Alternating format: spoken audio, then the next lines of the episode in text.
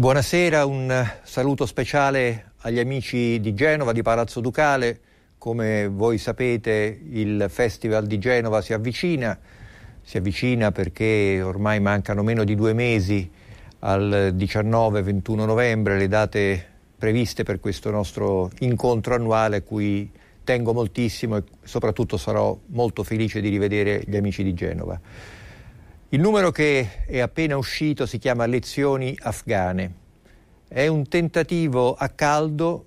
di capire che cosa è effettivamente successo in questi vent'anni in Afghanistan, ma soprattutto quali sono le conseguenze del ritiro, per dirla gentilmente, caotico eh, degli americani e di alcuni paesi alleati dal teatro afghano, che è stato lasciato fondamentalmente in mano ai taliban, i quali i taliban stanno già cominciando in, a spararsi addosso, ma questo fa parte diciamo, della prassi afghana, certamente cercheranno di eh, stabilizzare il territorio afghano secondo le loro consuetudini, che sono quelle non di uno Stato, ma di un insieme di territori contesi gestiti da signori della guerra e dai traffici che si metteranno d'accordo fra loro con moneta pesante oppure non si metteranno d'accordo e si spareranno addosso con armi pesanti. Non credo però, potrei essere smentito oggi, che questo porterà a una qualche forma di espansione degli eventuali conflitti interni all'esterno. Cioè il caso afghano, almeno per il tempo che riusciamo a vedere, resterà sempre più confinato nell'Afghanistan e semmai sarà interessante vedere se eh, e in che modo soprattutto i russi e i cinesi, eh, riusciranno ad aiutare i capi taliban nel sigillare il paese, insomma nell'impedire che diventi di nuovo un santuario di Al-Qaeda o di altri gruppi jihadisti allo Stato gassoso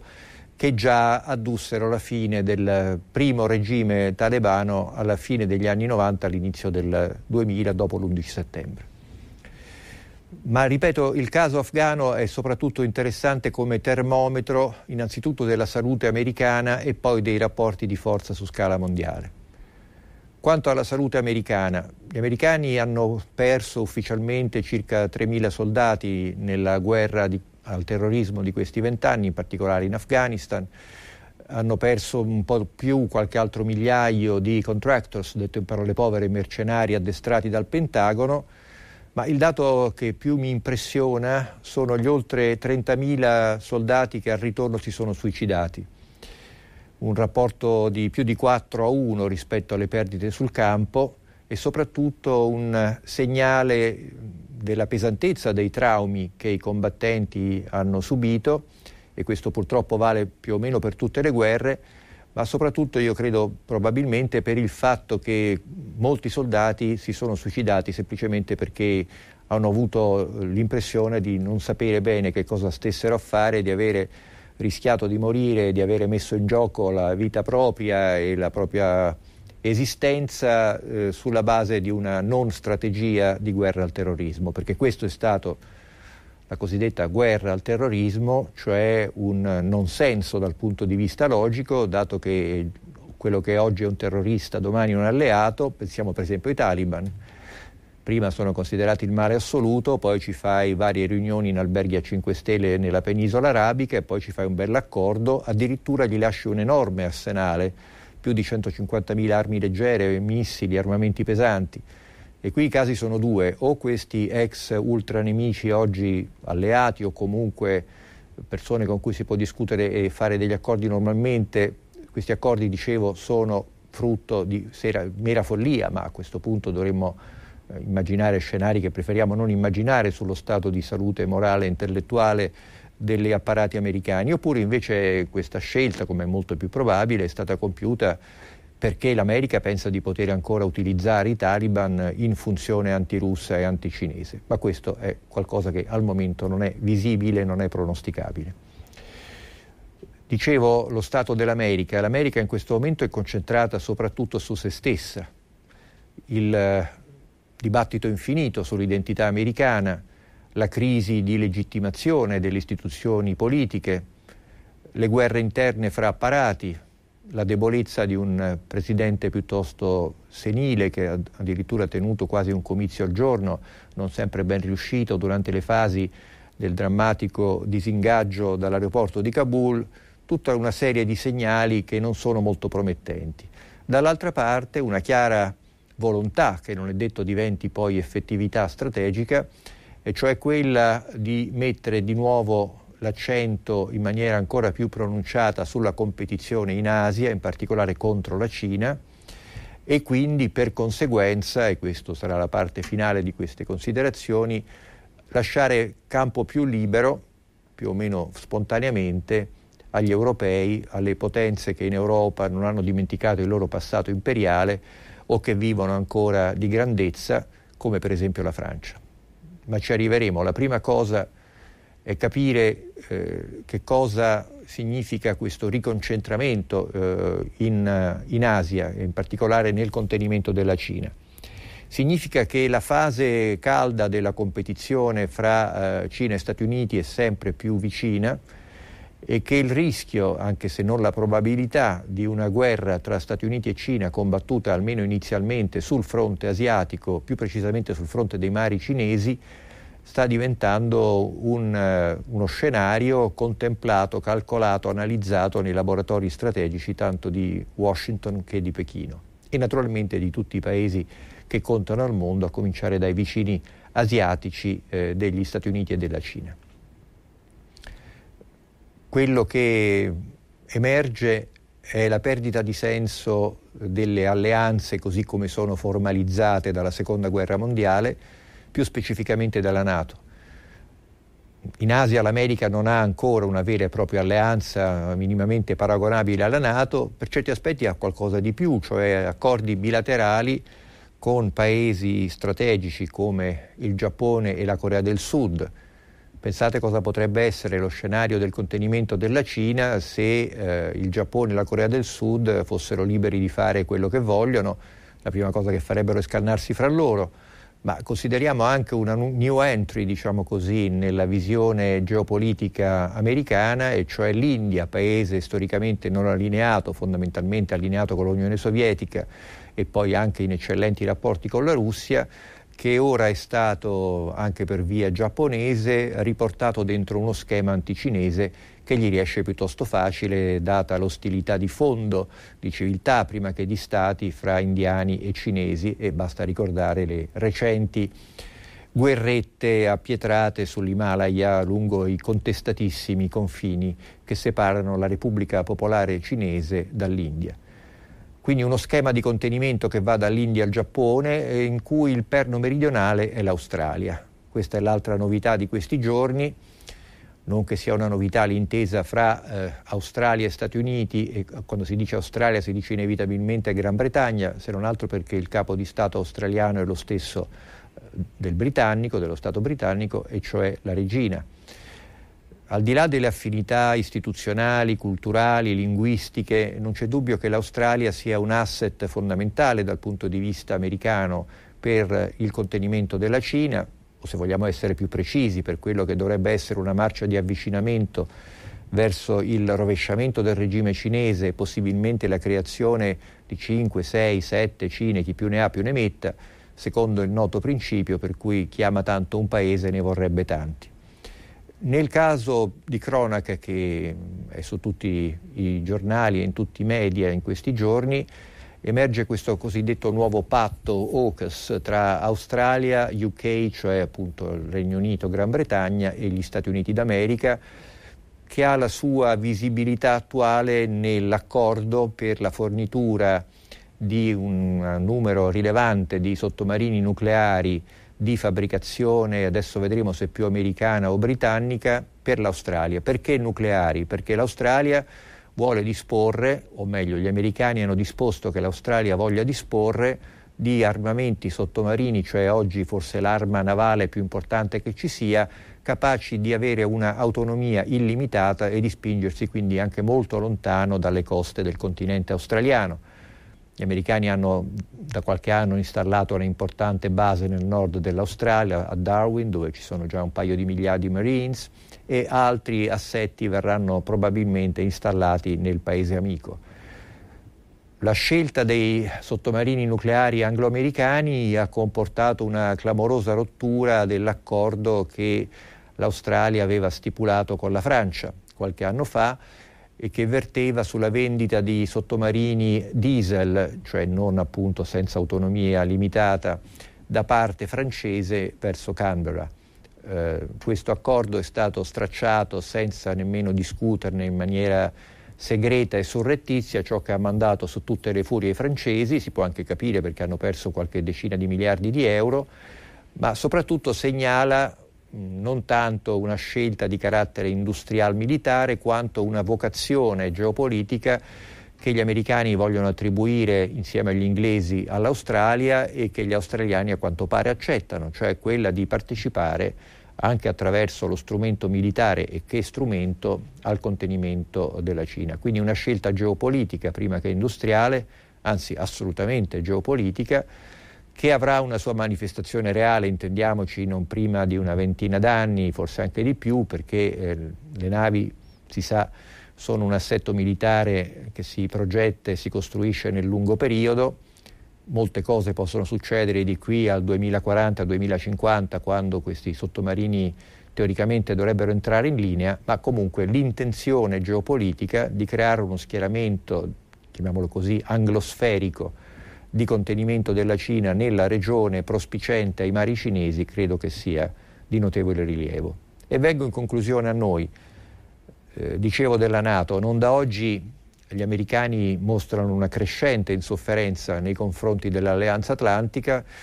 considerandola e dicendolo anche forse oggi più un problema che una risorsa,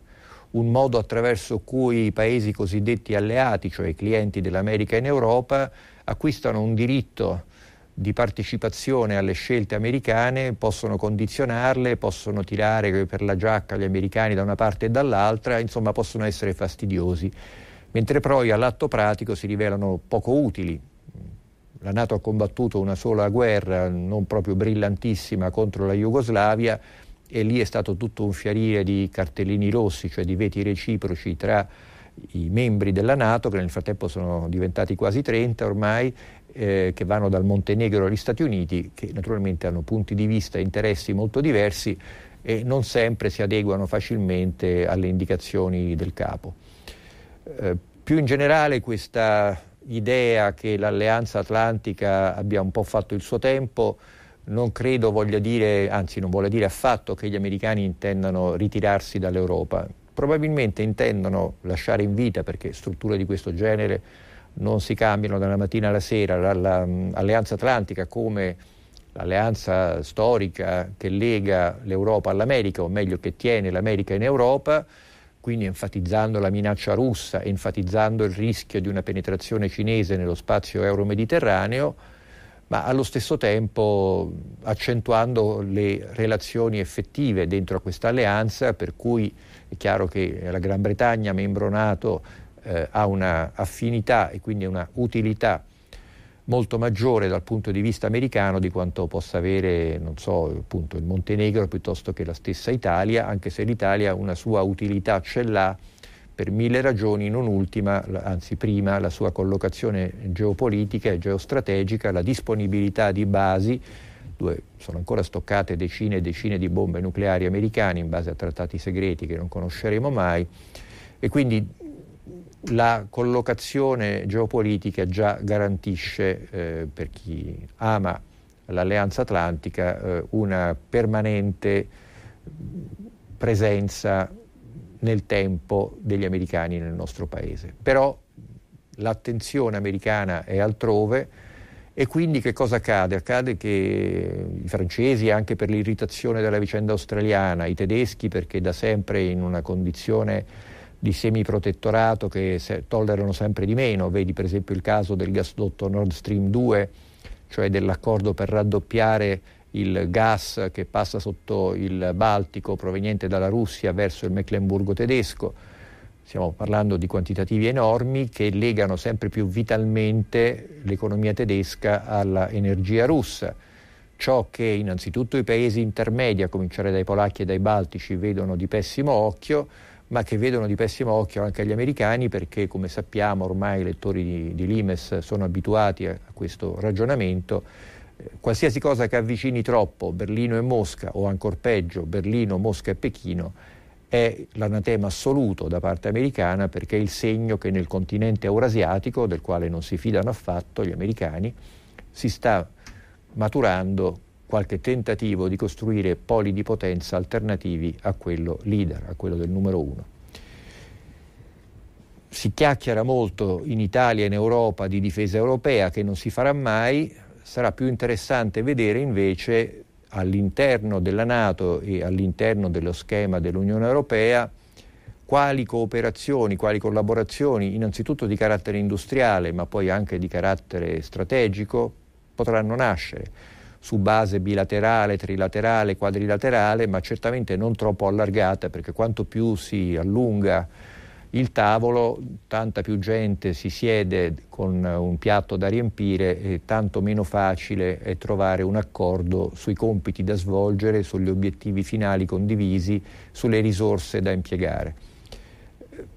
Gli italiani collaborano già, a parte con gli americani, in maniera piuttosto approfondita con i francesi in Africa, secondo schemi peraltro molto discutibili. I tedeschi hanno integrato qualche reparto con eh, i francesi, ma fondamentalmente restano eh, delle differenze di approccio molto forti, quindi la competizione prevale sulla cooperazione. Non si può pensare che la Germania e l'Italia abbiano una politica coerente al 100% con la Francia nel Mediterraneo, né si può immaginare che i francesi possano avere lo stesso approccio di paesi dell'Europa centro-orientale nei confronti della Russia e l'elenco sarebbe lungo. L'ultima considerazione riguarda noi italiani. Noi italiani ci siamo segnalati perché nelle settimane più calde dell'ultima crisi afghana, sperando che davvero sia l'ultima, abbiamo dato lezioni di moralità e di umanità più o meno al resto del mondo, ma in particolare agli americani. Intendiamoci bene, gli americani si sono meritati le critiche più dure per la tragedia dell'aeroporto di Kabul, per questa gestione veramente sconvolgente del ritiro dall'Afghanistan, ma che noi si abbia diritto a qualche illibatezza e a qualche superiorità morale, beh questo francamente non saprei più se è ridicolo o pericoloso dire le due cose insieme, perché denuncia ancora la nostra mancanza di senso della realtà, come se per esempio in Afghanistan eh, fosse davvero in gioco la democratizzazione di quel paese che peraltro non è mai esistito come Stato e fino a prova contraria per essere una democrazia deve essere uno Stato, anche se il contrario non è vero, ma soprattutto eh, abbiamo immaginato che esistessero delle regole universali che in Afghanistan non sono state applicate. Come sappiamo le regole universali, a cominciare dai diritti universali dell'uomo, sono diciamo così, interpretate in modo molto diverso a seconda dei paesi, dei regimi, delle culture. Avremmo forse invece dovuto più utilmente dibattere di che cosa ci siamo andati a fare noi, e cioè essenzialmente nulla di concreto, salvo nelle nostre intenzioni di mostrare la nostra esistenza in vita e anche la nostra utilità relativa agli americani, anche se quando abbiamo cominciato a schierare le nostre truppe in Afghanistan gli americani ci dovevano letteralmente portare da mangiare perché i nostri soldati non avevano la catena logistica sufficiente, ma insomma questa è stata l'intenzione, diciamo così, politico-diplomatica. E poi c'è una ragione più concreta anche se piuttosto limitata, se permettete anche un po' corporativa, quella dei militari stessi, quali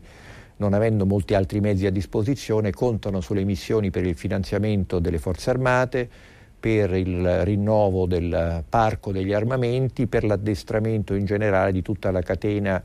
eh, industriale e logistica che permette ai nostri soldati di proiettarsi nel mondo, nei limiti che conosciamo, cioè nei limiti di un paese che considera le forze armate più uno strumento politico-diplomatico che non uno strumento armato. Eh, I caveat famosi, eh, i codici militari eh, non applicati o invece gli codici di pace applicati in scenari di guerra, insomma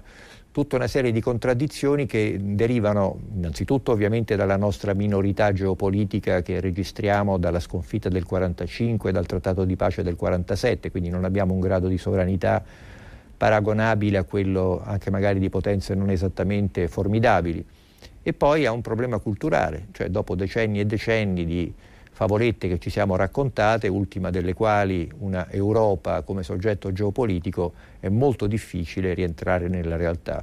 Anche per questo abbiamo intitolato l'editoriale di questo numero Dalla Luna, dove siamo oggi, alla Terra, dove pensiamo di finalmente atterrare domani, via mare, perché come sapete il mare è sempre più al centro della nostra attenzione, dovrebbe esserlo sempre, non solamente per noi, in quanto l'Italia è un paese circondato dall'acqua, dal Mediterraneo, le opportunità e le minacce vengono tutte da lì e quindi per rientrare nella realtà bisogna rientrare nel mare. Grazie, alla prossima.